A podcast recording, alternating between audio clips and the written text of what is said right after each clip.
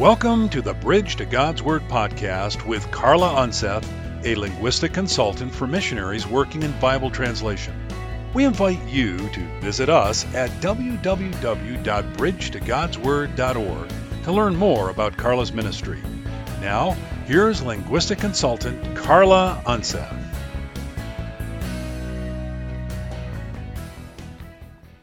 Hi, this is Carla Unseth with Building a Bridge to God's Word. Thanks for joining me. For the first few episodes of my podcast, I've been talking about the process of translation. So, for the first episode, I gave an overview of the whole process.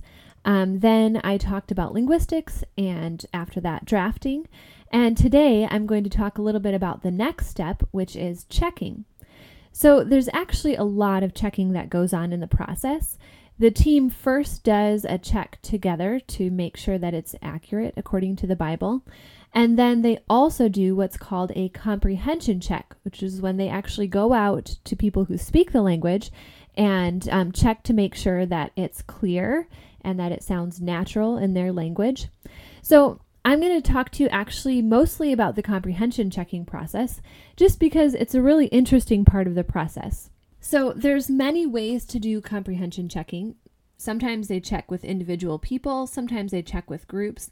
But one of the ways that I've seen it done in Africa, in the experience that I've had there, is when they have a group together and everyone gathers under a tree.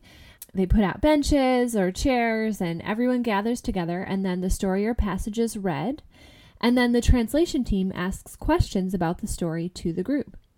So the answers help the team to know how well the listeners understood the story. So there's kind of two levels of meaning that the team wants to get to with their questions. And the first is just a basic chronological understanding of the story, what happened in the story itself. But then the second level is a level of deeper understanding, deeper meaning of the words that are being used, and then also the story itself. What was the point of the story? So, I'm going to give you an example of some of the questions that you might ask to get at that chronological order using the story of David and Goliath as an example. So, um, here's some questions that the translator might ask, and then the answers that the listeners to the story might give. So, the translator asks, What was happening at the beginning of the story? And the listeners say, There was fighting or there was a war. Translator asks, Where was David at the beginning? He was at home. Then the translator asks, What happened that he got involved in the fighting? His father sent him to take some food to his brothers. So, what was happening when David first got there? And the respondent says, The big giant was yelling. And the translator asks, What did David say about that? Well, David said they should fight him.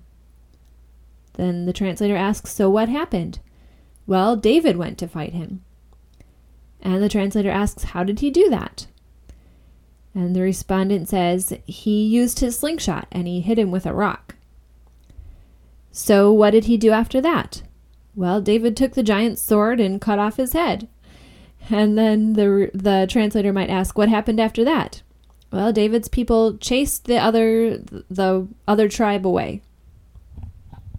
So you can kind of see from these questions that one of the big things is that the translator doesn't want to lead the person to the answer. So you can't give them any information that you haven't asked about already.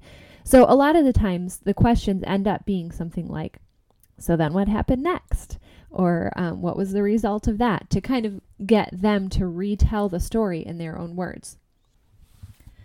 So, after asking these basic questions about comprehending the story, the translator might want to get into the questions about the deeper meaning. So, for example, if they're looking at the meaning of specific words, one word in this story that might be confusing is the word giant. They would want to check and make sure that people understand what a giant is. So, they might ask a question like, What's the difference between a giant and a big man? So this can get the understanding of if the people know what a giant is, what that word means.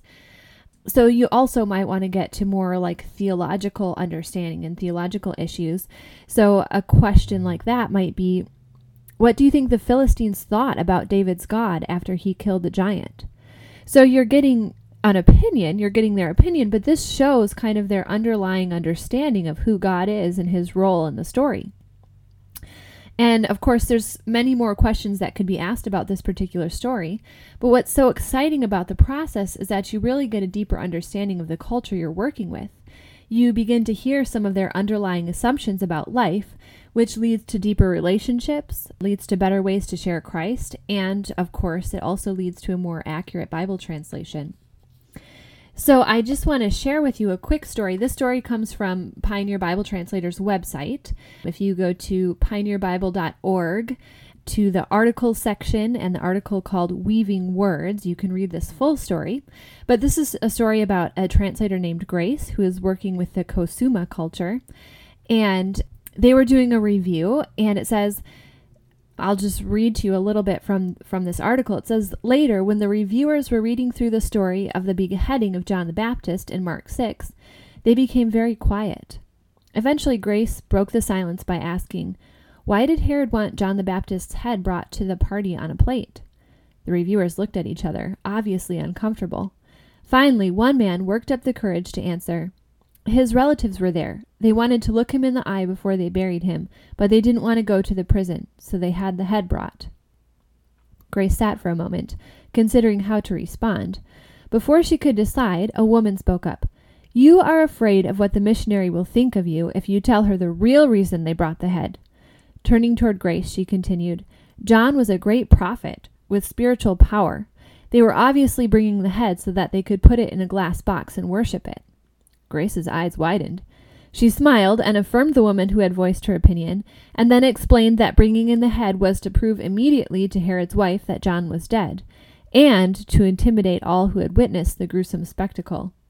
Then she decided she would add a footnote with a brief explanation when it came time to publish the book.